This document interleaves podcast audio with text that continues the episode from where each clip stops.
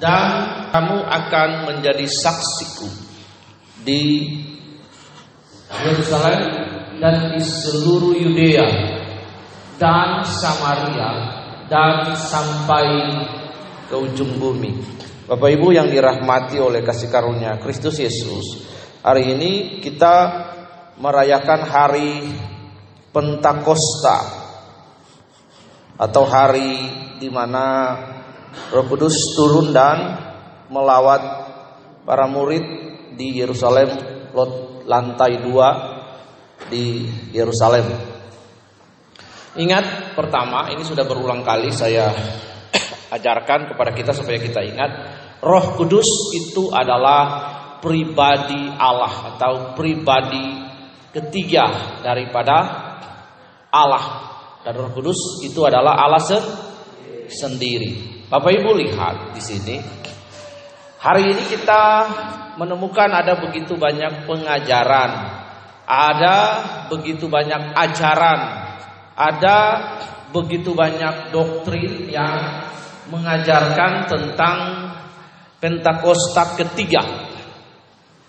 Yang pertama secara teologis Pentakosta ketiga itu tidak ada. Itu hanya narasi, persepsi, pikiran manusia, bahkan pikiran sang teolog itu sendiri, bahkan pikiran sang pendeta itu sendiri yang tidak tunduk, tidak takluk, tidak ada di bawah pemahaman firman yang benar itu sendiri. Mengapa demikian? Karena Alkitab memberitahukan kepada kita Alkitab itu adalah main source. Alkitab itu adalah firman Allah sekaligus juga adalah buku sejarah itu sendiri.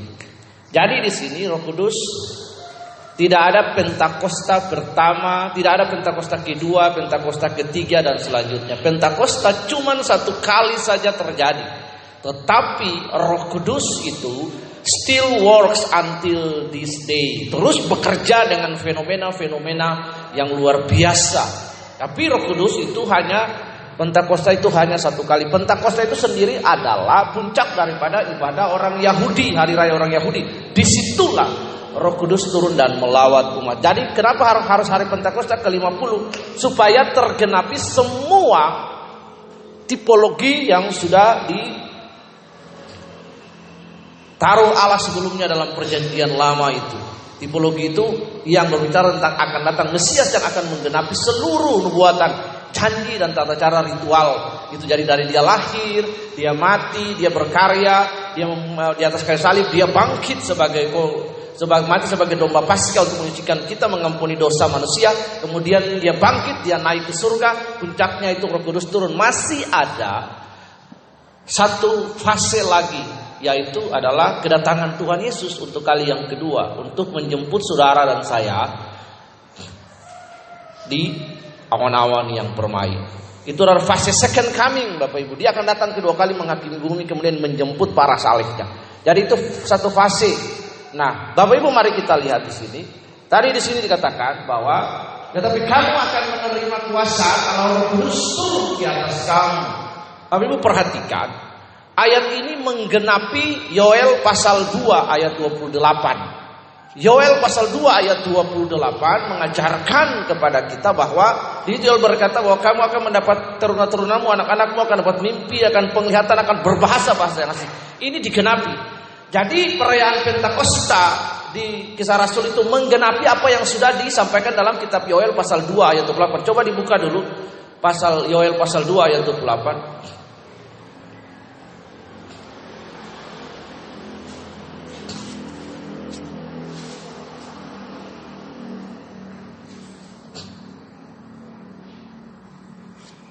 Yoel pasal 2 ayat 28. Sudah dapat? Terus cepat. Kemudian pada hari itu akan terjadi bahwa aku akan mencurahkan rohku ke atas semua manusia. Maka anak-anakmu laki-laki dan perempuan akan bernubuat orang-orangmu yang tua akan mimpi teruna-terunmu akan mendapatkan penglihatan juga ke atas hamba-hambamu laki-laki dan perempuan akan kucurahkan rohku. Pada hari itu aku akan mengadakan mujizat di langit dan di bumi. Darah dan api dan gumpalan asap matahari akan berubah menjadi gelap. Gulita bulan menjadi darah sebelumnya datang daripada Tuhan yang sebelum datangnya hari Tuhan yang hebat dan dahsyat itu. Bapak Ibu Saudara yang dirahmati anak-anak oleh kasih karunia Tuhan. Jadi apa yang peristiwa yang terjadi di itu menggenapi tipologi-tipologi yang sudah Tuhan sediakan. Puncak Pentakosta itu hari Roh, Kudus turun pada Pentakosta itu itu hari raya puncak hari raya orang Yahudi di situ. Roh Kudus turun pada puncak hari raya itu.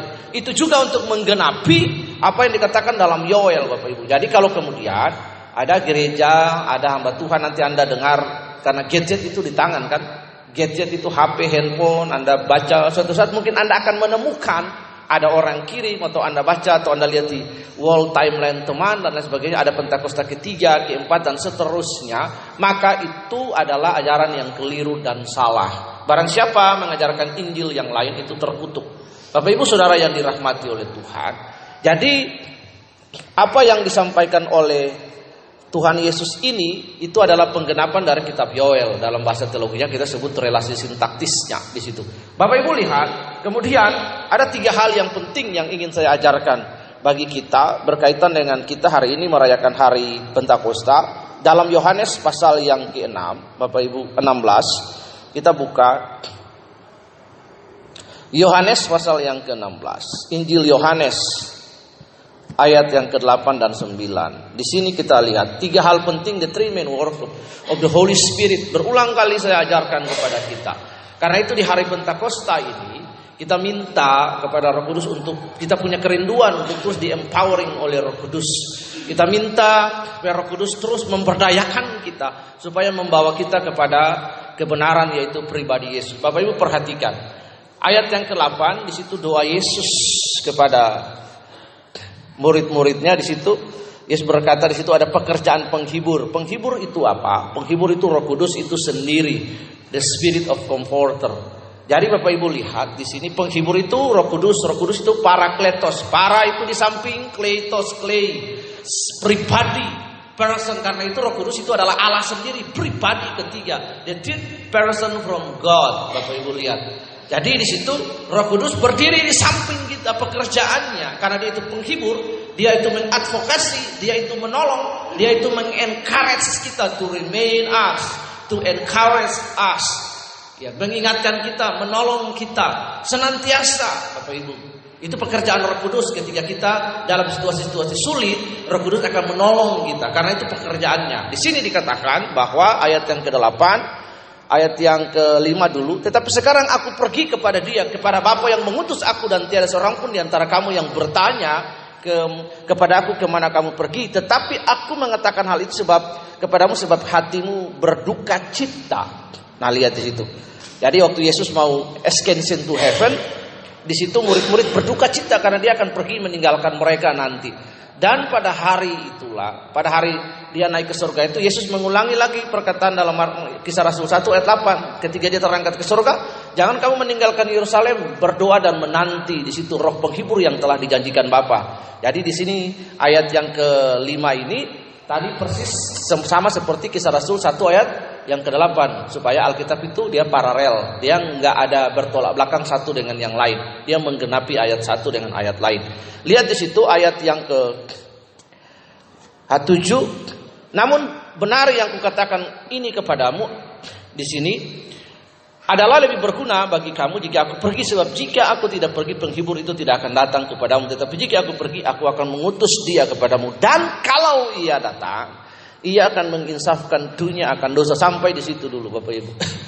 Nah, pekerjaan utama yang yang disampaikan oleh Yesus itu sendiri pekerjaan utama itu ada tiga, the three main from the Holy Spirit. Yang pertama itu adalah menginsafkan dunia akan dosa, bring the revelation about sin. Why? Pertanyaannya, kenapa? Karena Roma pasal 3 ayat 23 berkata bahwa semua manusia telah berdosa dan kehilangan kemuliaan kemuliaan Allah. Bapak Ibu, jadi pekerjaan Roh Kudus itu menyadarkan kita, menginspirasi kita, memberikan iluminasi dalam hati dan pikiran kita Bapak Ibu. Coba pertanyaannya bagaimana orang-orang itu mereka bisa mengalami perjumpaan, bisa mengalami turning point dengan kemampuannya sendiri, orang itu tidak bisa berbalik kepada Allah. Hanya Roh Kuduslah yang dapat mempertobatkan orang itu kepada Allah. Tidak ada manusia siapa pun yang dapat mempertobatkan orang lain. Itu sebabnya saya paling tidak suka kalau ada orang bilang bahwa saya yang mempertobatkan dia. Apakah Anda punya kuasa manusia limited terbatas? Everything by Holy Spirit, everything by God. Amin. Karena itulah sebabnya dari dia, oleh dia dan untuk dia. Seringkali kita mengaku saya yang membawa dia kepada Tuhan. Saya yang membawa dia kepada Allah. Yang membawa dia kepada Allah itu adalah pekerjaan Roh Kudus.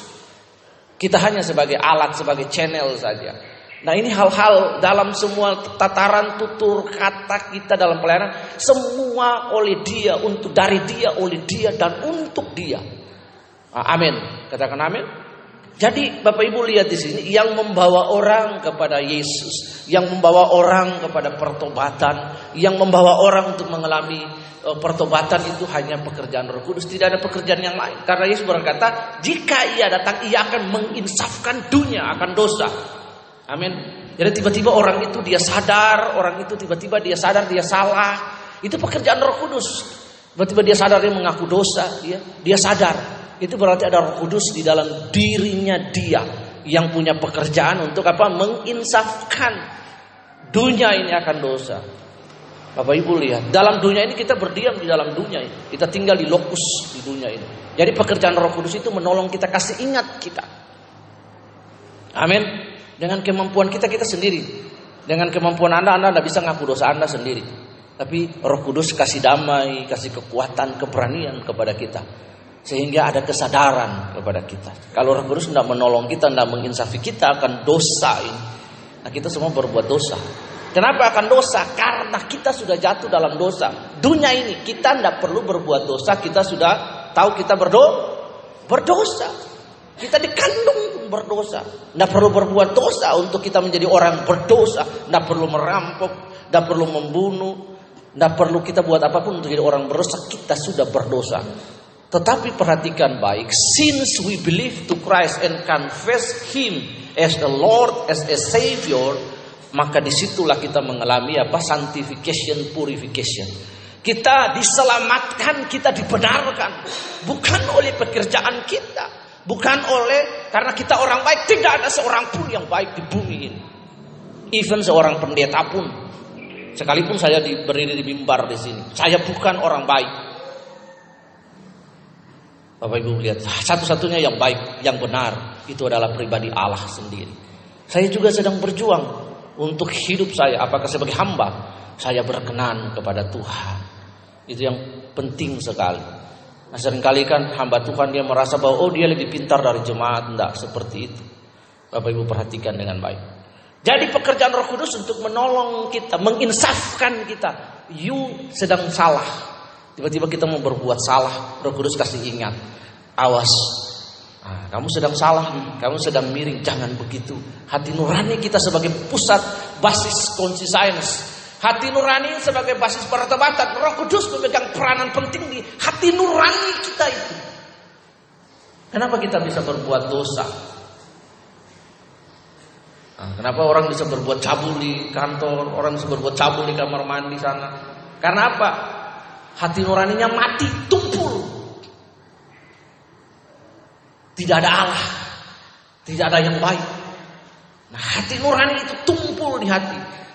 Ketika hati nurani itu tumpul, maka dia tidak bisa menerima kebenaran firman Tuhan. Bapak Ibu, itu pekerjaan Roh Kudus membawa pengertian kepada kita. Yang kedua, Bapak Ibu, pekerjaan Roh Kudus yang kedua adalah kebenaran, menginsafkan dunia akan kebenaran. Siapa itu kebenaran? Yesus adalah kebenaran itu. Suatu hari Yesus dibawa kepada hadapan Pilatus. Pilatus itu adalah gubernur Yudea yang sekarang hari ini orang kenal Palestina. Sebelumnya tidak ada nama Palestina, tapi Yudea.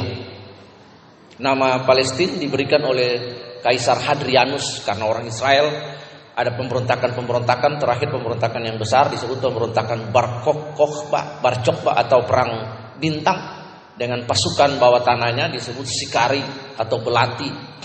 Mereka berontak sampai pemberontakan terakhir itu di benteng Masyada.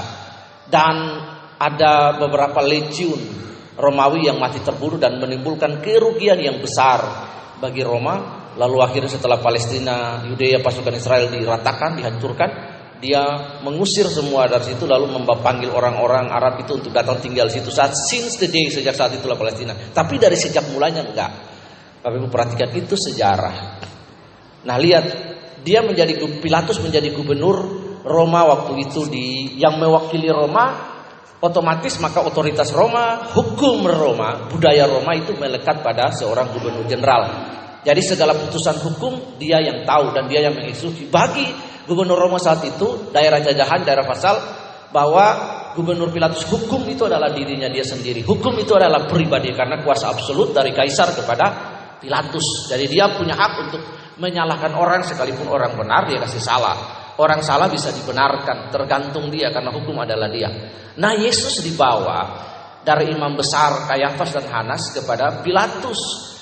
Nah, Pilatus Yesus tidak melakukan kesalahan pidana atau pelanggaran administrasi apa pun berkaitan dengan pelanggaran terhadap pemerintah Roma. Yesus didakwa oleh para ahli-ahli Farisi dan ahli-ahli Taurat.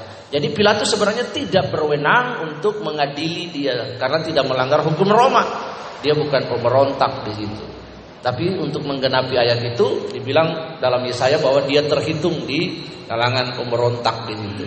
Itu untuk menggenapi apa yang Yesaya bilang. Tapi kembali lagi di situ, lalu Yesus dibawa ke hadapan Pilatus. Lalu Pilatus bertanya sebuah perkataan ini yang legenda sekali bahwa quis es veritas. Artinya apa itu kebenaran? Nah, jadi sebenarnya dalam bahasa Indonesia Pilatus tidak pantas bertanya pertanyaan yang impersonal.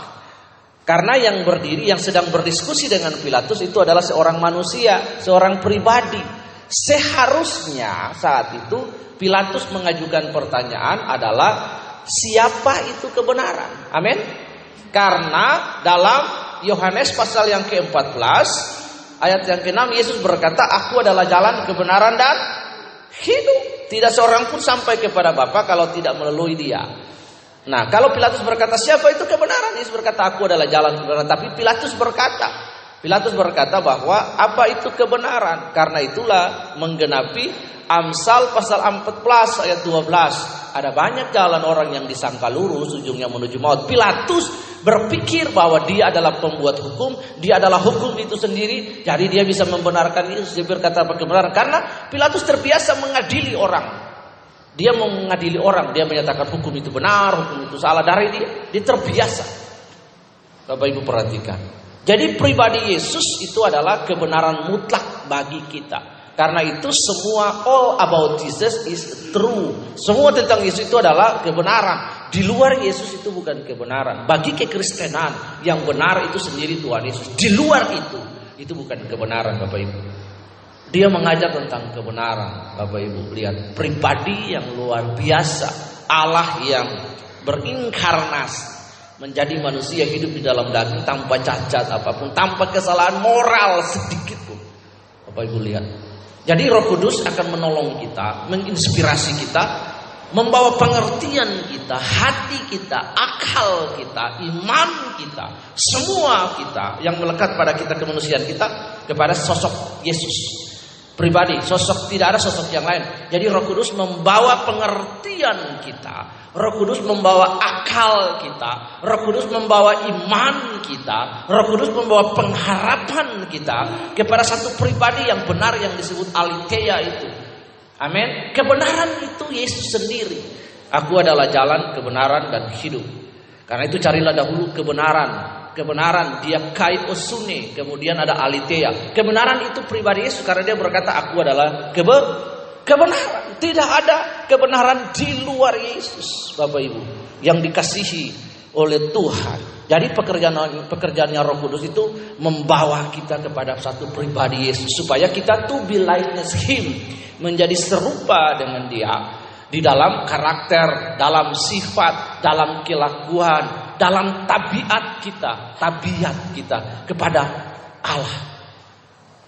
Ini, ini pekerjaan Roh Kudus. Kalau Roh Kudus tidak menolong kita, menginspirasi kita, kita tidak bakalan berubah dalam menghasilkan buah-buah pertobatan dalam hidup ini. Itulah sebabnya berubahlah oleh pembaharuan budimu supaya kamu dapat membedakan mana yang baik dan mana yang benar. Pembaharuan budi itu terjadi akibat pekerjaan dari Roh Kudus yang membawa kita kepada pribadi Yesus. Yang tadi pertama orang berdosa itu. Roh Kudus membawa kita yang berdosa ini kita mengetahui bahwa kita salah, kita berdosa, lalu kita datang, kita percaya, kita terima dia jadi Tuhan dan Juru Selamat, lalu kita yang sudah sudah ditebus oleh Yesus itu, kita hidup seperti dia, supaya karakter kita yang lama dirubah, mengalami metanoia, lalu kita menjadi serupa dengan Tuhan Yesus. Itulah sebabnya dalam perayaan Pentakosta ini kita berdoa, saya berdoa supaya Roh Kudus senantiasa menghibur kita, menguatkan kita, mengempowering seluruh kehidupan kita, karakter kita, sifat kita terus untuk menjadi serupa dengan Tuhan Yesus. Tidak ada yang lain. Kita tidak usah menjadi Kristen-Kristen fenomena. Ya, tumpang eh, roboh-roboh, tumpang tangan, tumpang ini tapi tidak berubah. Bapak Ibu perhatikan. Iya. Ada orang, ada satu orang di sini yang kalau kita ikut KKR, lagi-lagi dia yang pendek-pendek itu. Mary kenal ya. Kadang-kadang bawa payung, jalannya gini. Nah. Acara KKR di sana dia lagi, yang maju doakan dia lagi. KKR di sini dia lagi. Selama saya hidup dari 2001 nih di kota ini sampai hari ini kalau KKR lagi-lagi dia. Mungkin kalau dia mati baru dia tidak ikut acara-acara KKR itu. Tapi dia terus dia lagi dalam hati sembilan, dia lagi ketika didoakan dia lari ke depan. Besok dia lagi luar biasa saya nggak tahu ya langganan KKR dia ya. Haleluya. Nah yang berikut Roh Kudus menginsafkan akan pengha akan penghakiman bahwa ada pengharapan eskatologi bagi kita. Kita orang yang mendaraskan hidup menaruh pengharapan kepada Yesus itu kita memiliki pengharapan eskatologi. Karena Alkitab berkata bahwa aku pergi Bapak pergi. Yesus berkata aku pergi untuk menyediakan rumah bagi kamu karena di tempat Bapakku banyak di rumah Bapakku banyak tempat. Perhatikan di situ. Ayat yang ke-9 akan dosa karena mereka tetap tidak percaya kepada jadi yang membuat orang percaya itu Roh Kudus yang membuat orang bertobat itu Roh Kudus kalau Roh Kudus tidak menyadarkan orang dia nggak akan bertobat karena itu saya sering kali tidak setuju kalau ada orang bilang bahwa saya yang membawa dia, saya yang mempertobatkan dia. Iya. Gundulmu itu. Iya. Yang membawa orang untuk bertemu Yesus itu adalah Roh Kudus, pekerjaan Roh Kudus. Ya. Jadi bukan oh saya ya saya ada berita-berita bilang oh saya mempertobatkan banyak orang, ribuan orang sudah mempertobatkan. Ini kalau tidak roh kudus yang bawa tidak mungkin bertobat. Amin. Itu akan kebenaran karena aku pergi kepada Bapa dan kamu tidak melihat aku lagi. Nah ini roh kudus akan penghakiman karena penguasa dunia ini telah dihukum. Lihat, jadi ada pengharapan eskatologi bagi kita supaya kita nggak terjun bebas ke neraka. Bapak Ibu Saudara yang dikasih oleh Tuhan Yesus di hari Pentakosta ini kita tidak saja merayakan Pentakosta turunnya Roh Kudus, tapi mari kita berperilaku, kita tiga hal ini kita ingat bahwa tiga pekerjaan Roh Kudus mengisap hidupnya saya bahwa saya orang berdosa yang sudah dibenarkan. Yang kedua, Roh Kudus tolong hidup saya supaya setiap hari setiap hari saya mau ikut Yesus, saya mau pikul salib, saya mau punya kelakuan, saya mau punya karakter baik. Nah itu. Nah sekali orang berbahasa roh, orang gaya di atas mimbar sini, tapi kelakuannya terjun bebas ke neraka. Tetap hidupnya culas, tetap hidupnya kikir, Iya. Amin. Ah itu jangan sampai kita keren gaya-gaya ah oh, keren. Iya, itu ugal-ugalan juga. Iya. Iya. Kalau ada datang sini saya bilang bos, stop keren-keren. Lihat. Nah ini yang penting. Nah, ini yang penting sekali bagi kita. Lalu membawa kita kan kesadaran bahwa kita hidup ini dalam waktu yang singkat. Ya tak lama lagi Tuhanku datanglah bawa saya masuk sana. Ya penting sekali bagi kita. Kapan saja kita bisa meninggal. Ada orang yang dekat dengan kita. Iya, berapa waktu lalu dia datang di sini, saya kerja dengan dia, dia datang di sini nengok saya, cerita di Balai Bengong, ambil lele, eh tiba-tiba dengar kabar Om Yono sudah pulang. Eh sebelumnya pada Albi, besoknya Selasa hari Jumat pada Albi, Selasanya Om Pendeta Mulyono. Nah, Tibor nak jadi jual toke lagi ke beliau. Bos tokenya udah meninggal. ah, iya. Karena waktu ini kita tidak tahu loh, kita tidak tahu. Besok saya atau lusa siapa di antara kita, kita who knows siapa yang tahu. Karena itu mari dengan tiga hal ini menolong kita supaya kita mawas diri, melihat diri kita, meminta Roh Kudus untuk mengempowering saya supaya saya mengalami perjumpaan dengan Tuhan. Hidup saya berubah. Tidak usah jadi Kristen yang aneh-aneh. Iya, tidak usah jadi Kristen yang aneh dengan dunia ini. Yang perlu ketika Roh Kudus mengurapi kita, itu adalah kelakuan kita, karakter kita, kita baik. Iya, ada orang yang hebat sekali di mimbar jung apa sampai gaya atraksi pujiannya, wow, Heboh sekali dia. Iya, tapi di pekerjaannya binasa. Iya, pekerjaannya rusak hancur, pekerjaannya tidak benar. Roh Kudus mengurapi kita. Lalu kita berubah itu adalah sifat kita, karakter kita, attitude kita. Sehingga kalau ketika kita bekerja, kita bekerja dengan baik dan benar. Kita tepat waktu di kantor, kita bekerja jujur, kita bekerja dengan yang lain. Amin. Kita dapat menolong orang lain. Jangan kita hebat dalam hidung gereja ini kita hebat. Wow, atraksi jungkir balik jungkir sana bahasa lidah bahasa roh bahasa apa lagi? Ya, semua bahasa dikuasai. Iya kan? Kurasa rasa kurasa rasa ku bagi bagi terima terima. Ah, apalagi kalau pakai intonasi kiri kanan ada gitar. Kurasa rasa berapa ah, gitu. Tapi hidupnya ndak ndak berubah Roh Kudus mengur, mengurapi kita supaya kelakuan kita, karakter kita memampukan kita supaya kita berubah. Hidup kita berubah menjadi jauh lebih baik. It's a very important things for us. Nah itu. Lalu mari kita lihat ada sisi yang lain. Kita lihat itu tiga hal penting supaya kita paham bahwa Roh Kudus tiga pekerjaan utama dari Roh Kudus. Kita balik lagi ke kisah Rasul pasal yang kedua kita melihat di situ tentang Pentakosta di situ. Iya.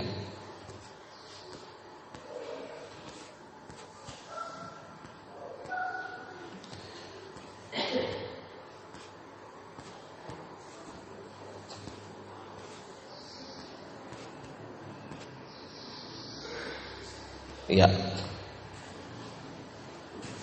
Kita lihat cara hidup jemaat yang pertama Iya, di situ pekerjaan Roh Kudus. Roh Kudus datang dan menggenapi Yoel pasal 2. Itu menjadi saksi, menjadi tanda sign and wonders. Simeon bahwa Roh Kudus itu luar biasa. Yang dimaksud dengan bahasa roh di situ, satu Bapak Ibu perhatikan, itu artinya glossolalia. Kalau Anda buka kamus bahasa Indonesia, Anda akan menemukan kata glosari. Glosari itu semacam kamus kata begitu. Jadi glossolalia itu Roh Kudus memberikan kemampuan ability to seseorang supaya dia yang tidak bisa berbahasa Inggris mampu berbahasa Inggris. Dia yang tidak bisa berbahasa Cina tiba-tiba bisa berbahasa Cina. Di situ itu gloss, glosso dari kata glossari, glossolalia, bahasa berkata-kata. Nah, di situ. Jadi di situ Roh Kudus mengurapi mereka. Perhatikan dalam kisah Rasul pasal 1 di situ, pasal 2 itu Lalu penulah mereka dengan Roh Kudus lalu mulai berkata-kata dalam bahasa-bahasa yang lain yang diberikan Roh Kudus kepada mereka untuk mengatakannya. Jadi yang ditaruh Roh Kudus dalam mulut, bibir, lidah mereka itu bahasa-bahasa yang bahasa yang lain. Bahasa apa? Bukan bahasa roh di situ. Bukan muka lama, muka baru, kurasa rasa kurang berapa, tapi di situ ayat 9 baca di situ. Kita orang Par orang Partia, orang Media, orang Elam, Mesopotamia, Yudea, Kapadokia, Pontius, Pontus dan Asia jadi Roh Kudus mengurapi mereka, memberikan itu bahasa yang baru kepada mereka. Misalnya saya yang saya tidak bisa berbahasa roti, saya bisa berbahasa roti. Dan saya tidak bisa berbahasa orang Filipina, saya tiba-tiba berbahasa orang Filipina karena Roh Kudus memberikan kemampuan kepada kita. Amin. Di situ berbahasa dalam bahasa-bahasa yang lalu penuhlah mereka Roh Kudus lalu berkata-kata dalam bahasa yang lain yang diberikan roh itu kepada mereka. Bahasa yang lain itu bahasa apa? Itu ayat 9 itu. Alkitab jelaskan sendiri orang Partia, orang Media, orang Elam. Amin. Nah, karena hari ini orang fenomena baru bahasa roh diajarkan. Buka tangan, terima getar, ikuti saya. Iya tuh sandal lama, sandal baru, sandal swallow, sandal casio atau apa kan begitu. Bukan seperti itu. Ah, pendeta gundul pacul yang mengajar seperti itu. Iya, salah itu. Dia mengajar, dia mengurat kudus mengurapi supaya berbahasa itu. Frigia, Pamfilia, ayat 9 dan 10 itu loh. Mesir, bahasanya orang lain yang diajarkan. Amin.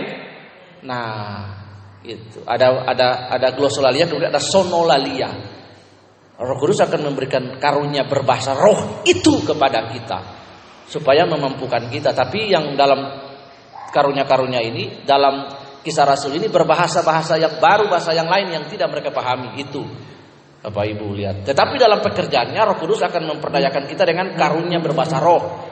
Karunia itu suci, karunia itu kudus. Tuhan memberikan bahasa itu kepada siapa yang dia suka. Siapa yang dia senang dalam pengertian yang dia memberikan tidak semua orang dapat menerima berbahasa roh. Dalam 1 Korintus 12 nanti baca di rumah dilihat Roh Kudus juga ayat itu berkata bahwa tidak semua orang tidak berbahasa roh. Kalau bisa berbahasa roh berarti di depan sini harus ada penterjemah. Amin. Bahasa roh itu di situ untuk membangun diri kita sendiri. Saya tidak berusaha memadamkan roh kita ya. Saya tidak berusaha memadamkan roh kita. Kita ngeroh boleh, tapi dengan Fungsi Tuhan bilang kasihlah Tuhan alamu dengan segenap akal budi itu ingat dulu. Artinya jangan kita jadi orang kita logika kita nggak main. Nah, coba anda bayangkan sini, anda bisa berbahasa roh hebat, tapi kelakuan anda buruk. Roh Kudus ada urapi orang begitu enggak? Enggak. Roh Kudus mengurapi orang itu di hati, basis pertobatan, moralitas, fungsi moralitas itu ada di batin, diperubah dulu. Saya memilih tidak berbahasa roh, tapi kelakuan saya baik dan benar di hadapan Allah. Jadi penuh dengan roh itu bukan berarti harus bisa berbahasa roh. Amin. Nah ini yang harus dipahami Bapak Ibu. Kalau Roh Kudus kasih karunia kepada kita silakan kita berkata-kata. Tapi berkata-kata dalam pertemuan itu sudah ada peraturan. Saya berbahasa roh loh ya. Saya berbahasa roh. Karunia roh itu kita percaya ada dan bekerja dan kita minta sampai hari ini. Tetapi ada peraturannya. Dalam perkumpulan jemaat, kalau orang itu bisa menerjemahkan boleh. Karena dia nggak menyesah bagi orang lain. Anda baca peraturannya itu. Amin. Ada yang terjemahkan dan bahasa roh itu untuk membangun diri kita sendiri. Harus kita minta karunia itu dan Tuhan yang kasih kepada kita. Tidak semua orang dapat karunia itu. Tapi itu bukan berarti kita nggak rohani dan kita nggak bertumbuh. Pembacaan kitab suci lah yang membuat kita bertumbuh dan hidup dalam kebenaran. Roh Kudus akan menuntun kita. Amin. Ini yang perlu kita pahami. Jadi Bapak Ibu yang dikasihi oleh Tuhan Yesus, salah satu ciri lagi Roh Kudus bekerja setelah hari Pentakosta itu adalah apa? Memberikan semangat kepada kita untuk berani memberitakan Injil. Katakan amin. Jangan takut karena Roh Kudus akan berselaras dengan pemberitaan firman Tuhan, firman Allah itu sendiri. Nah ini yang penting bagi kita. Kalau kita berani memperkatakan Yesus Tuhan, Alkitab berkata Roh Kudus akan memberikan semangat kepada kita, pembelaan kepada kita. Karena itu memang fungsinya dia. Semangat penginjilan, api penginjilan yang mau berani memberitakan firman Yesus kepada orang lain itu Roh Kudus akan mengempowering kita. Karena itu pekerjaannya Roh Kudus. Tadi di awal Yohanes dia bilang apa? Membawa apa mengisapkan dunia akan dosa akan keber kebenaran. Jadi ketika kita memberitakan Injil, kita menyatakan ke temanku, engkau tahu bahwa hanya Yesuslah yang benar satunya kalau engkau terima dia jadi Tuhan. Engkau harus bertobat, engkau begini. Wah, Roh Kudus akan bekerja dengan luar biasa. Amin. Nah, itu dia. Siapa tahu kalian di sini bisa menginjil putra itu. Who knows? Putra saya mau kasih tahu, engkau saya mau doakan buat kau. Ada pribadi yang mengasihi kau putra. Anda tahu putra, Tuhan Yesus sebagai juru selamat putra. Kembali putra. Nah begitu. Engkau sudah mengenal Tuhan Yesus. Jangan murtad seperti itu. Itu roh kudus akan mengempowering perkataan kalian. Dia pulang dia ingat kata-kata itu. Jadi salah satu akses dari pekerjaan Roh Kudus itu adalah membawa semangat penginjilan dan membawa keberanian kepada kita untuk memberitakan Injil kepada orang lain. Jangan takut Roh Kudus akan bersama dengan kita akan membela kita jika kita memberitakan Injil. Amin. Akhirnya selamat hari Pentakosta. Kita berdoa supaya Roh Kudus menolong kita dalam perubahan-perubahan sikap, attitude dan karakter sehingga kita menjadi murid Yesus, pribadi-pribadi Kristen yang dapat menjadi berkat di mana pun kita berada. Mari tunduk kepala kita berdoa. Kami bersyukur untuk hari ini Tuhan. Terima kasih Kami sudah belajar tentang firman Tuhan di dalam beberapa perikop dan beberapa konteks tentang Roh Kudus itu sendiri. Kami percaya dengan iman kami apa yang dikatakan oleh Alkitab bahwa peristiwa Pentakosta adalah penggenapan dari apa yang sudah engkau janjikan di Yoel pasal 2 ayat 8 dan tidak ada Pentakosta-Pentakosta yang kedua, ketiga dan seterusnya. Kami percaya bahwa satu kali Pentakosta dan untuk selamanya menandakan keilahianmu dan engkau masih bekerja sampai detik hari ini. Pekerjaanmu semakin dahsyat di akhir zaman ini. Terima kasih Tuhan. Tolong kami supaya dengan merayakan semangat Pentakosta ini kami digairahkan, kami disemangatkan kembali, empowering kembali lagi oleh Roh Kudus untuk terus semangat hidup baru, hidup berubah, totalitas hidup kami kepada Yesus, karakter kami semakin hari berubah, moralitas kami berubah.